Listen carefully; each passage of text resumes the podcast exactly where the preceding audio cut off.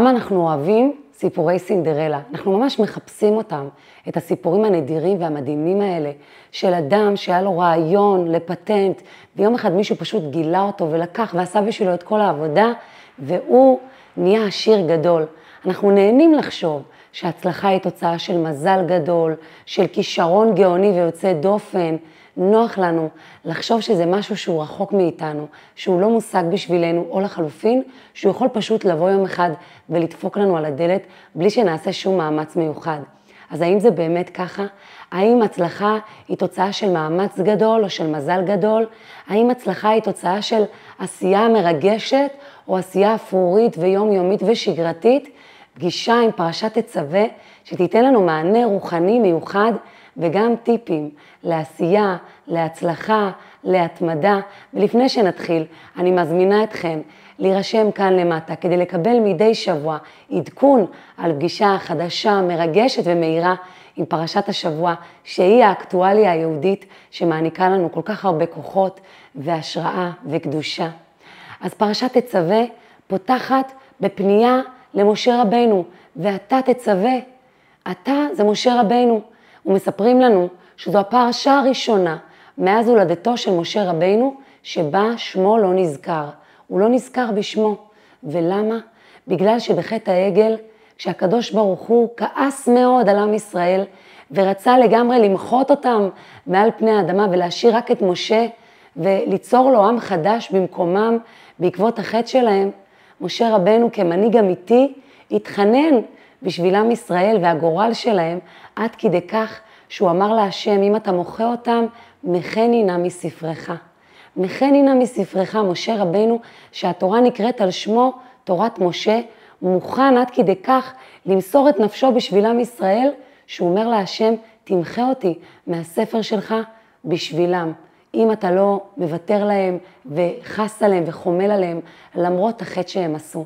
ואכן, השם מרחם עליהם, אבל דברים של צדיק הם לא שווים ריקם, ולכן משה רבנו משלם כאן כביכול איזשהו מחיר, בכך שהשם שלו נמחה לגמרי מהפרשה, ולא סתם מפרשה, מפרשת תצווה, שתמיד נקראת בחודש אדר, סביב יום הולדתו של משה רבנו, שנולד בזין באדר.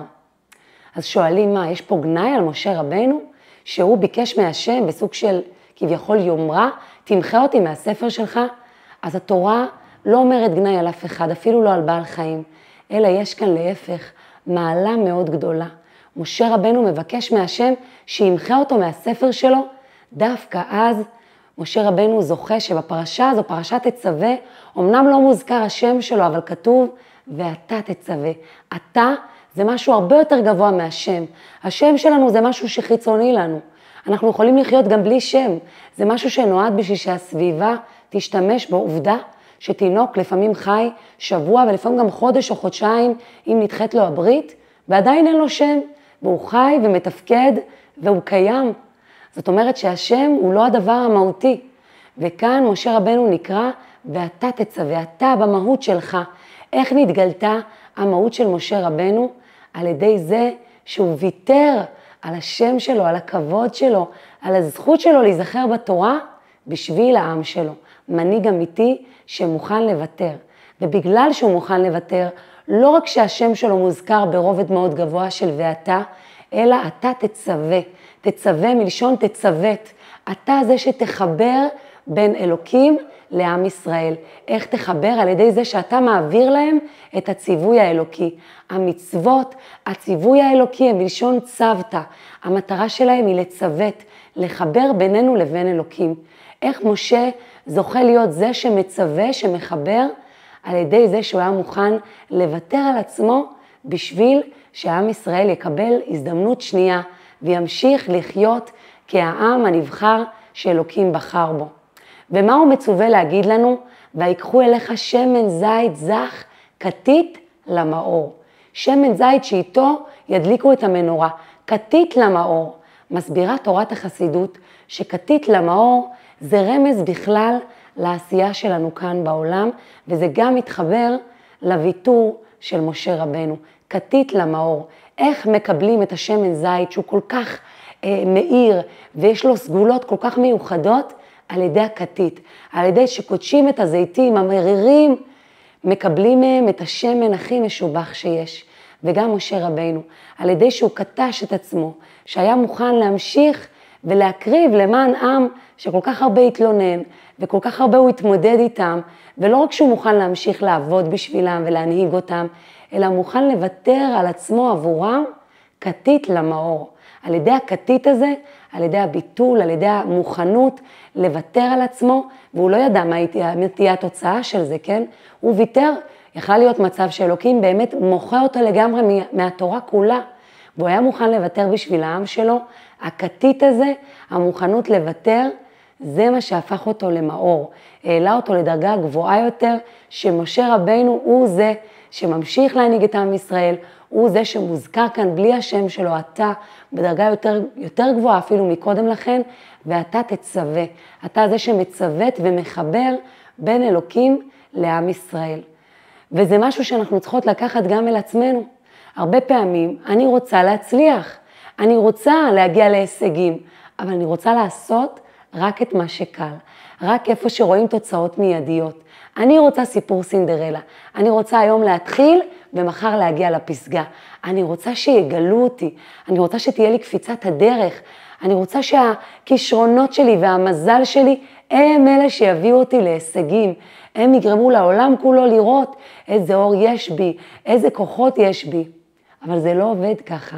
הסיפורי סינדרלה האלה, קודם כל הם נדירים מאוד, וברובם הם לא מדויקים, וגם כשהם נכונים, אנחנו שוכחות שאותה סינדרלה, או אותו האדם שגילו אותו, יש לו שם המון המון עבודה. זאת אומרת, על זה לא אוהבים לספר לנו, כי אוהבים לנטוע בנו את האשליה, ואנחנו אוהבים את הסיפורים האלה, שדברים פשוט קורים, ובואו נחכה ולא נעשה בינתיים כלום.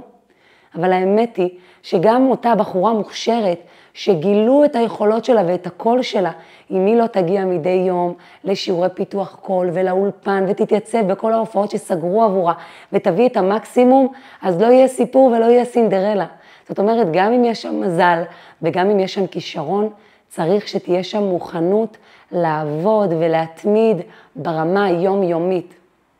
וזה מה שאנחנו רואות אצל משה רבנו, המנהיגות שלו מגיעה לא רק מהמתנות שהשם נתן לו, אלא מהמוכנות להמשיך להנהיג את עם ישראל, גם כשהם מרירים, גם כשהם מתלוננים, ועל ידי זה להוציא מהם, להוציא מהם את האור, להוציא מעצמו אור כל כך גדול. וזה משהו שאנחנו צריכות לקחת גם לחיים שלנו. הרבה פעמים ובכל עשייה יש פתאום רגעים שקשה לסחוב. ממש כבר נמאס לי, לא רוצה לעשות, זה לא עובד, אני לא רואה הצלחות. יש רגעים שמר לי, אנשים אומרים לי כל מיני דברים, קוראים לי דברים שמאכזבים אותי. אני מאבדת את הכוח, מאבדת את ההתלהבות, אני לא רואה את האור. וכאן אני צריכה לזכור שכתית למאור, שהדברים האלה לא קורים סתם, שלכאבים האלה, של הקושי הזה, יש להם משמעות. אני אוהבת לומר, אם קשה לסחוב, זה סימן שאת בעלייה. בעלייה קשה לסחוב, כנראה שאת עכשיו עולה ומתקדמת. ותזכירי לעצמך שאלו כאבי גדילה. כל ירידה לצורך עלייה גדולה. הקושי, הכאב, ההתמודדויות, מביאים אחריהם אור, מאור, אור גדול, שלא הייתי מגלה בלי הכתית, בלי הכתישה, בלי ההרגשה הזו שקשה לי, בלי ההרגשה הזאת שאני עושה למרות שאין לי חשק ואני ממשיכה, אבל אחר כך פתאום אני מגיעה למקום שרחב לי יותר, שאור לי יותר. הכתית הזה, הצמצום, הכאב, הקושי, גורמים לי לחשוב על פתרונות, על, על דרכים אחרות לעשות את הדברים בצורה נכונה יותר, על אולי הגיע הזמן לקחת עובדת, לגדול, לעשות שינוי. אם יהיה לי נוח כל הזמן, אז אני לא אגדל. השם מכאיב לי, מצמצם לי, מקטין לי, גורם לי שאני ארגיש שצפוף, כדי שאני אגלה שם עוד יכולות ועוד אור, ואני בעצם אגדל, ואז אני אגיע להישגים שאני חולמת עליהם, אבל תמיד הם יגיעו באמצעות איזושהי תקופה של כתית, של קושי, של עבודה קשה יותר, של קצת מרירות, של אולי הרבה תלונות שאני שומעת, ועל ידי זה אני אומרת, רגע, אני צריכה לעשות פה שינוי, ופתאום אני מגלה דרך אחרת ונכונה יותר לעשות את הדברים. כתית למאור. קצת תהיה מצומצם, קצת תהיה מר, ובכל זאת אני אגיע לאור. ומה נותן לי את הכוח להמשיך גם כשזה כתית, גם כשזה קוטש אותי? שאני שואלת את עצמי, מה המטרה הגדולה שלי? מה, לאן אני רוצה להגיע? האם הדבר הזה שאני עושה עכשיו הוא חלק מהמטרה הגדולה שלי? ואני אתן דוגמה, גם כשאנחנו מגדלות ילדים, גם בזוגיות, גם בדברים היומיומיים, אנחנו חוות הרבה כתית, הרבה כתישה, הרבה מרירות, הרבה הרגשה שזה מתיש אותי לגדל תינוק. אז זה נורא נחמד להגיע איתו אחר כך ולהחזיק אותו בתמונה, וכולם אומרים איזה תינוק מדהים, או לרבות ממנו נחת כשהוא גדל, והוא מצליח בכל מיני דברים. אבל אני צריכה תמיד לזכור שהנחת הזו מגיעה דרך לילות ללא שינה, דרך קצירה וזריעה ומאמץ ורגעים שנשכתי את הלשון והמשכתי ועשיתי גם כשלא נוח לי וגם כשקשה לי וגם כשאף אחד לא ראה את המאמצים שלי ומשם אחר כך אני יכולה לקצור את הנחת ברינה בשמחה גדולה, לקבל כל כך הרבה נחת, כל כך הרבה אור, אבל תמיד הוא מגיע דרך מאמץ גדול ועשייה, גם ברגעים שזה לא נוח לי, שזה לא מתאים לי, שזה, לא, שזה מר לי אפילו, אבל איך אני אעשה את זה? על ידי זה שאני אזכיר לעצמי שני דברים.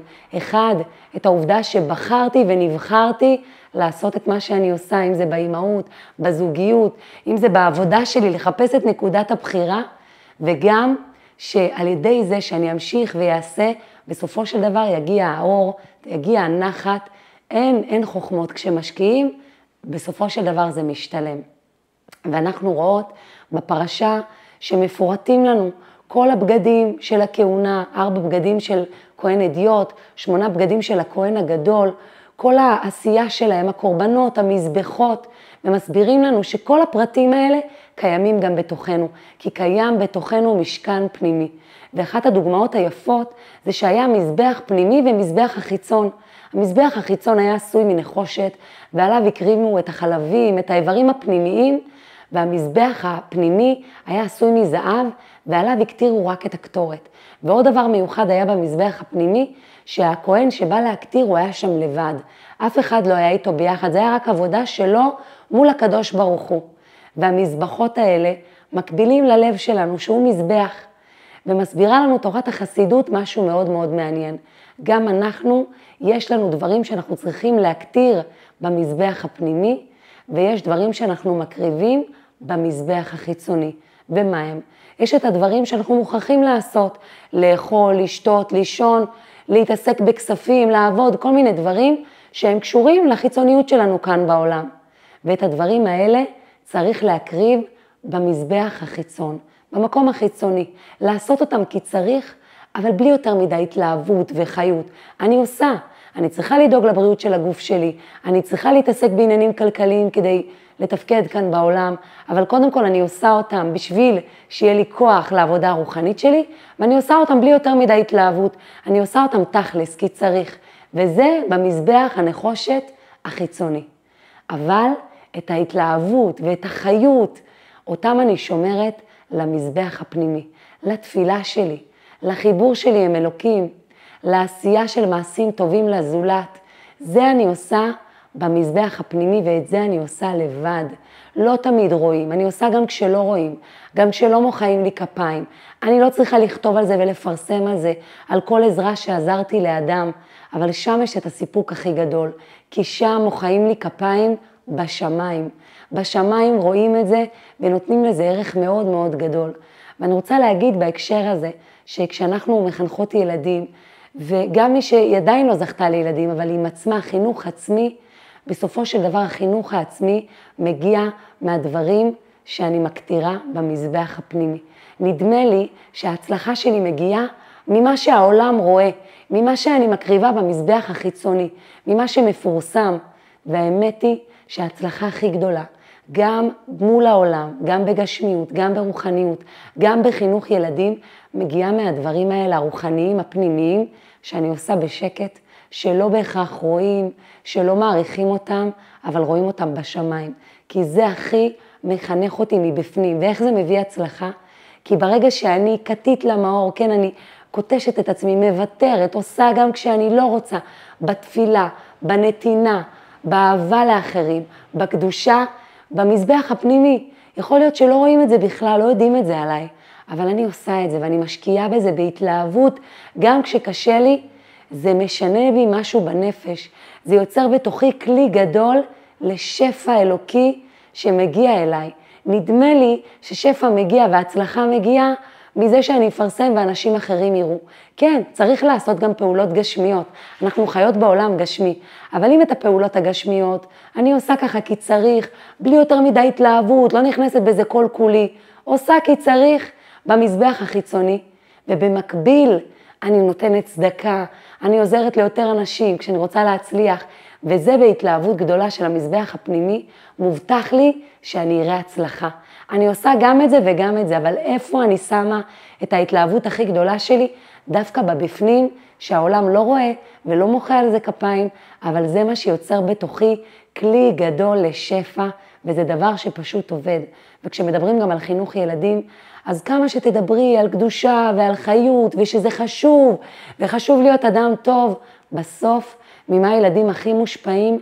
לא ממה אני מדברת, מזה שהם רואים איפה ההתלהבות שלי. אם הם רואים שאימא מתלהבת בטירוף מאיזה בגד חדש, אז אוקיי, זה כנראה מה שהכי חשוב לה. אבל אם הם רואים שהיא משקיעה בבגדים וזה חשוב לה, אבל ההתלהבות שלה זה כשרואים אותה מבשלת ליולדת, כשרואים אותה בנתינה. הם רואים שהיום אימא שמחה והיא מספרת להם, היום הצלחתי לתת צדקה לעזור למישהו, גם אם אני לא מפרט את כל הפרטים, אבל הילדים אומרים, וואו, זה מה שחשוב לאימא. והם פשוט, זה חודר בהם בצורה הכי עמוקה שיש, וככה מחנכים אותם באמת, לא על ידי הרצאות ואמירות, על ידי שהם רואים איפה ההתלהבות שלי, מה אני מקריבה במזבח הפנימי שלי. זה מה שהם רואים, זה מה שחודר בהם, ואז מובטח לי שבעזרת השם הם יגדלו להיות ילדים טובים, שזוכרים מה עיקר ומה טפל. ועוד התייחסות קטנה, דיברנו על הנושא של צוותא, אתה תצווה שהמצוות מחברות אותנו להשם. אז באמת הרבה פעמים נדמה שהנה עשיתי מצווה, ולא קרה שום דבר. לא מחאו לי כפיים וגם לא ראיתי שירד עליי איזה אור אלוקי, והרבה פעמים להפך, אני מוסיפה במצוות ולא מיד אני רואה את השפע וההצלחה. ולפעמים אדם עובר עבירה והוא אומר, אני לא רואה שזה השפיע עליי, לא ראיתי שנפל עליי משהו משמיים.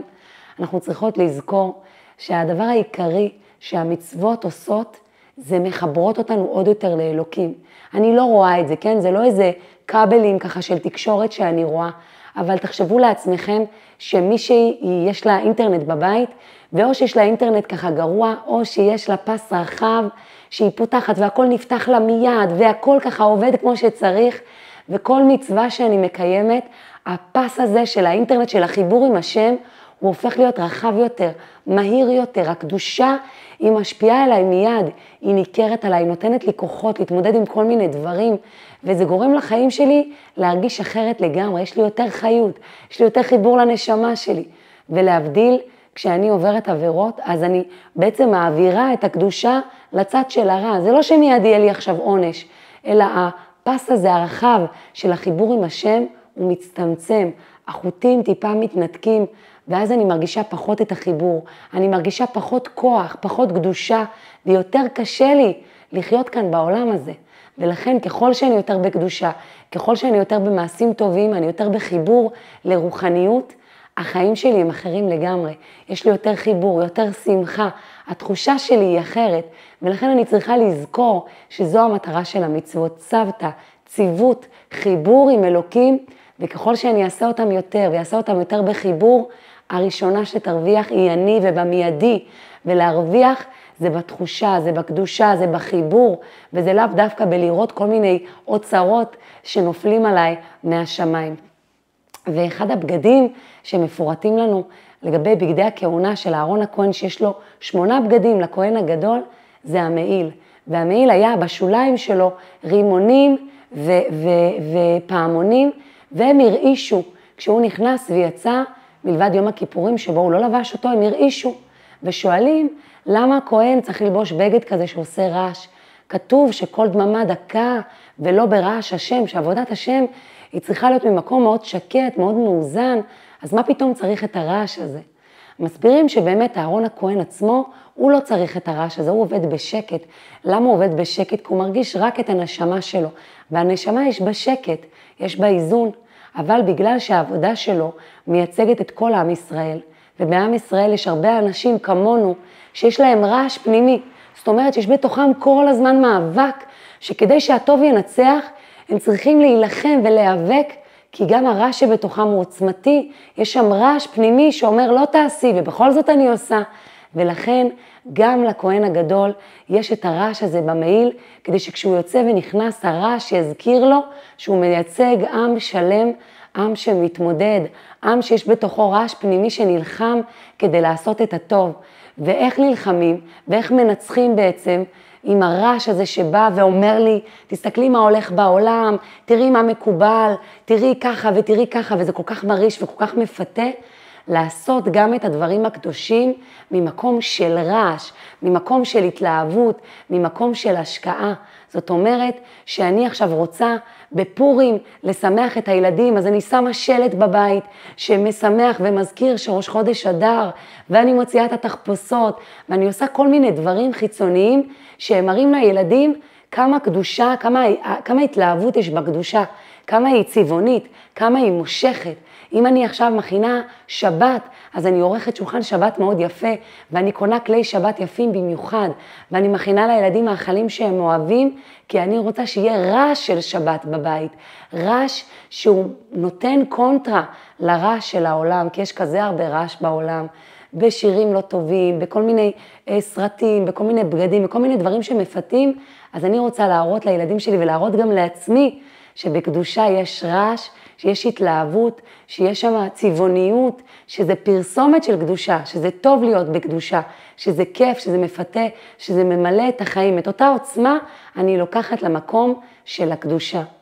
ומעניין שזה כל כך מקביל להפטרה של השבת, בשבת הקרובה, שבת פרשת תצווה, קוראים את פרשת זכור. זכור את אשר עשה לך עמלק, מוחים את עמלק. אני ממש אוהבת את זה, אני מקפידה ללכת כל שנה בפרשת עמלק לבית כנסת עם העקבים הכי מרעישים שלי ולמחות את עמלק. ולמה אני כל כך מקפידה על זה, ולמה זה כל כך קשור בעצם לשבוע הזה. אז אנחנו יודעות שהמן הוא צאצא של עמלק, הוא מזרע עמלק. והמן רצה להשמיד, להרוג את כל היהודים, והוא חיפש את התאריך הכי מדויק, שבו אין ליהודים מזל. והוא בדק, והוא ראה שבחודש אדר אין להם שום דבר טוב, ולא רק זה, אלא הוא גם ראה שבזין באדר נפטר משה רבינו.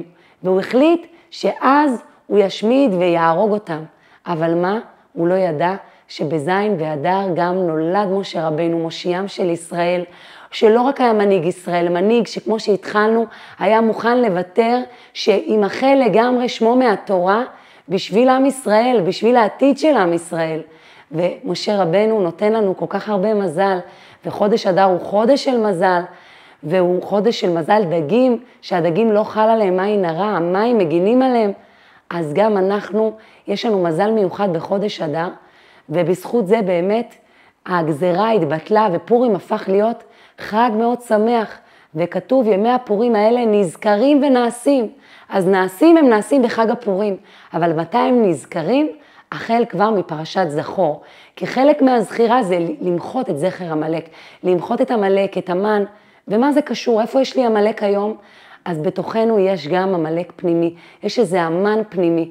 והעמלק הזה, מה שמאפיין אותו, אשר קרחה בדרך. הוא פוגש את עם ישראל וקרחה בדרך מלשון קור. הוא מקרר את ההתלהבות שלנו, הוא מטיל ספק באמונה שלנו. הוא אומר לנו כמו המן, וכל זה אינו שווה לי. המן שהיה עשיר ובעל מעמד, אבל מרדכי לא השתחווה לו, אז מה הוא אמר? וכל זה אינו שווה לי. זהו, אני בדיכאון, למה? כי משהו אחד לא הולך כמו שאני רוצה, והעמלק הזה זורע בנו ספק וייאוש וקרירות ודיכאון, ואנחנו רוצות למחות את זכר עמלק, להוציא אותו מתוכנו. לא רוצה את העמלק הזה בתוכי. ואיך אני יכולה למחות את זכר עמלק? הוא בא וזורע בי ספק, מי אמר שיש השם? מי אמר שהמצוות באמת זה רצון השם? מי אמר שתעשי וזה מה שיביא את השפע? מי אמר שלתת? כן, כל הזמן מי אמר, מי אמר? שם לי סימני שאלה, ומול הספק הזה אני צריכה לחזק את האמונה הוודאית שלי. כן, אלוקים ברא את העולם, הוא נתן לנו את התורה, לעשות את רצונו זה להביא אור לחיים שלי, זה להפוך אותי לכלי לשפע. כשאני מקיימת מצווה, זה מצוות ומחבר אותי איתו. לא אכפת לי מה עמלק אומר, אני רוצה ודאות של אמונה. הוא בא וזורע ספק בערך העצמי שלי. את לא שווה, את לא עשית, את עוד לא הצטיינת, עוד לא קרה לך, מקרר אותי, ואל מול זה אני צריכה לפקוח את העיניים שלי ולראות את הטוב שיש בי, את מה שאני כן מצליחה, את מה שאני כן שווה, את העובדה שאני נשמה עם ערך שאי אפשר לערער בו, ששום דבר לא ישנה אותו, כי הוא חלק מאלוקים. הוא בא וזורע ספק באמונה שלי, בעשייה שלי, בקדושה שלי, בהתלהבות שלי. אני ככה מתלהבת, והוא אומר לי, מי שישמע, בסדר. אני עומדת מול נוף יפה ואומרת, מה רבו מעשיך השם? והוא ככה בציניות בא ואומר לי, בסדר, ממילא כל הזמן יש שמש זורחת, יש עצים, מה את כל כך מתלהבת? אני מתלהבת מזה הצלחה קטנה של הילד שלי, והוא בא ואומר לי, בסדר, בוא, בוא נראה אותו שגם יגדל ויצליח, מי שישמע, עכשיו זה מבחנים של כיתה ג', כל הזמן מוריד לי את ההתלהבות, ואני צריכה אל מול זה לחזק את ההתלהבות שלי, התלהבות מקדושה, את המזבח הפנימי הזה, שאני מתלהבת מתפילה, ומתלהבת משיעור תורה, ומתלהבת מלטפל בילדים שלי, ומתלהבת מכל הדברים הקטנים האלה שהם רוחניים, שהם לעשות את רצונו, שבשביל זה אני הגעתי לעולם, שהם מביאים לי כל כך הרבה אור, שהם כתית למאור, שהם קשים לי לפעמים, שהם קודשים אותי, הם מרירים לי אפילו לפעמים, אבל כשאני עושה אותם, אני מתמלאת באור. והעמלק הזה, שבא בלבוש של המן ואומר לי, כל זה אינו שווה לי, לא שווה לי כלום, אין לי כלום אם לא הגעתי למשקל היעד. אין לי כלום אם אני לא מתפרנסת עוד כמו שרציתי. אין לי כלום אם אין לי מספיק עוקבות, אין לי מספיק לקוחות, אם עוד לא מצאתי את השליחות המדויקת שלי. ואני מול זה צריכה לפקוח את העיניים שלי ולחדד עוד יותר את ראיית הטוב, את הכרת הטוב, מה כן יש לי. כל כך הרבה דברים טובים שאנשים אחרים קוראים את השמיים בתפילה בשביל שיהיה להם אותם. ולחדד את ההודיה כדי להרגיש שיש לי ושווה לי, בסדר, עוד לא קרה לי הכל, עוד יש לי חלומות, אבל שווה לי ויש לי ויש לי על מה להודות. והפרשה מזכירה לנו פעמיים את הנושא של תמיד. גם המנורה שדולקת בנר תמיד, הנר המערבי, וגם את קורבן התמיד. ולצד ההתלהבות שדיברנו מהפעמונים של הכהן שמרעישים, והרעש הזה שאני רוצה להביא, להעביר גם לילדים שלי את קיום המצוות ממקום של התלהבות וריגושים, אני צריכה גם שיהיה לי נר התמיד. הדברים האלה שאני עושה בשגרה, אני עושה אותם גם כשאני לא מתלהבת, אני עושה כי צריך. זה התפילה, זה העבודות הבית, זה העבודה שלי והעשייה שלי שאני עושה אותה גם כשהיא שגרתית ואפורה. זה הזוגיות שלי שאני משקיעה בה, גם ברגעים היותר אפורים. כל הדברים האלה, הרוטינות, שהם נר התמיד. וכל כך נוח לנו לחשוב שאדם מצליח כי הוא גאון. אנחנו יודעים גם על הגאונים הכי גדולים, במוזיקה, במתמטיקה, זה אנשים שקמים כל בוקר ויש להם שגרת עשייה מפרכת. הם עושים, וגם אם יום שלם לא עלה להם שום לחן חדש ולא עלה להם שום פטנט חדש, הם יקומו מחר ויתיישבו עוד פעם, כי בסופו של דבר גאונות היא אחוז אחד של השראה ו-99 אחוז של מאמץ והשקעה. ההשקעה יותר חשובה מההשראה, ואני יכולה להגיד בהקשר הזה, שממש בימים אלה חגגתי שלוש שנים לפרויקט שלי שנקרא תובנה ליום של אמונה. מדי יום אני מפרסמת תובנה של אמונה שמגיעה לעשרות אלפי נשים בארץ ובעולם, ואחת לשבוע גם תובנה לפרשת השבוע מחורזת. מי שרוצה יכולה להצטרף, יש פה גם לינק למטה להצטרפות לתובנות. והרבה פעמים אומרים לי, וואו, איזה גאון את, מאיפה יש לך רעיונות כל יום, ואיך עשית את זה? ובסופו של דבר, זה לא בא מגאונות, זה בא מהתמדה, מלקום כל בוקר, וגם כשאני לא רוצה, וגם כשאני בלחץ, וגם כשאין לי רעיון מבריק, אני אשב ואתאמץ ואעשה. למה? כי אני מאמינה שזה רצון השם, שזה חלק מהשליחות שלי, ואני עושה את זה גם כשקטית וגם כשזה מריר, אבל בסוף זה למאור. כי כשאת עושה ומתמידה לאורך זמן, גם כשבא עמלק הציני מבפנים ואומר לך, זה לא משהו. גם כשבאים עמלקים מבחוץ ומקררים אותך ומעירים לך וצוחקים לפעמים ולא מתלהבים ומוצאים את המקום שבו זה לא יצא מושלם ואת בכל זאת מחזקת את האמונה ומחזקת את ראיית הטוב במה שכן ומזכירה לעצמך מי בחר בך לעשות את זה ולמה זה טוב ומי כן מרוויח מזה וממשיכה ומתמידה בסופו של דבר כתית למאור. שם הגיע סיפור סינדרלה, סיפור של הצלחה גדולה, אבל שהוא לא הגיע בפתאומיות, והוא לא בא בגלל מזל, והוא לא בא כי מישהו דפק לך בדלת והביא לך הצלחה מן המוכן. הוא בא כי הסכמת להתמיד ולעשות גם כשלא הרגשת, גם כשכן הרגשת והרגשת רע, גם כשהיה לך מריר, גם כשלא היה לך כוח, כתית למאור. אני ממשיכה לעשות, אני מקריבה למזבח הפנימי התמיד, אני משתדלת להוסיף התלהבות ופעמונים ורימונים, אבל גם כשאין התלהבות, אני עושה. אני נלחמת בעמלק הפנימי שזורע בי ספק וייאוש וקרירות, והוא אומר לי שלא שווה לי ומראה לי רק מה לא, ואני בכל זאת מתאמצת לעורר בתוכי את החמימות הזאת, להקטיר את הקטורת הפנימית במזבח הפנימי, הזהב, של החום לקדושה, להוציא את כל הספק ולהחליף אותו באמונה ודאית וחזקה, לסלק ממני את הקור ולהכניס בי חמימות והתלהבות והתרגשות, ובמקום המקום הזה שרואה רק את מה שלא שווה לי, לפקוח את העיניים ולהודות על מה שכן יש לי, על מה שכן השגתי, על הדברים שאני מבורכת בהם, ועל ידי זה אני אוכל לסלק את העמלק מתוכי ולהגיע לכל כך הרבה אור ולכל כך הרבה הצלחות, ואולי לאנשים מבחוץ זה ייראה כמו מזל, זה ייראה כמו גאונות, זה ייראה סיפור סינדרלה, ורק את ורק אני ורק כל אחת תדע כמה היא התאמצה, כמה היא המשיכה גם כשלא היה קל, כמה שהיא המשיכה לזרוע מול הילד הזה שהיה לה קשה איתו ובסוף הגיע הזמן לקצור את הנחת ברינה, כמה המשיכה להשקיע בזוגיות שלה גם ברגעים קשים, ולאיזה אהבה היא הגיעה בסוף, כמה המשיכה להתאמץ ולהיות בשמחה, גם כשהיה לה קשה, וכמה זה גרם לה להפוך להיות אדם הרבה יותר שיודע לנהל את הרגשות שלו ולהיות שמח גם אל מול מצבים מאתגרים.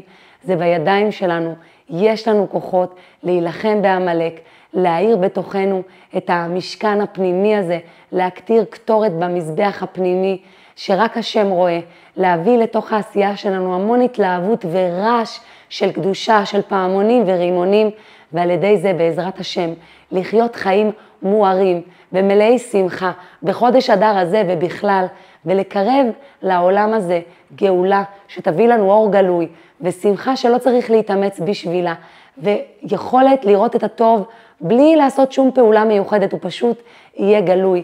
אז שנזכה בעזרת השם, ואני אשמח מאוד שתכתבו לי כאן בתגובות מה אתן לוקחות מכל מה שדיברנו כאן, ותשתפו את התובנות האלה ואת האור הזה ואת הפגישה הזאת עם פרשת תצווה. גם עם נשים אחרות, שנזכה בעזרת השם למחות את עמלק ולעשות כל כך הרבה מעשים טובים, שיצוו, שיצוותו, שיחברו אותנו לקדושה האלוקית בפס הכי רחב שיש, בחיבור הכי גדול שיש. שיהיה לנו שבוע מבורך.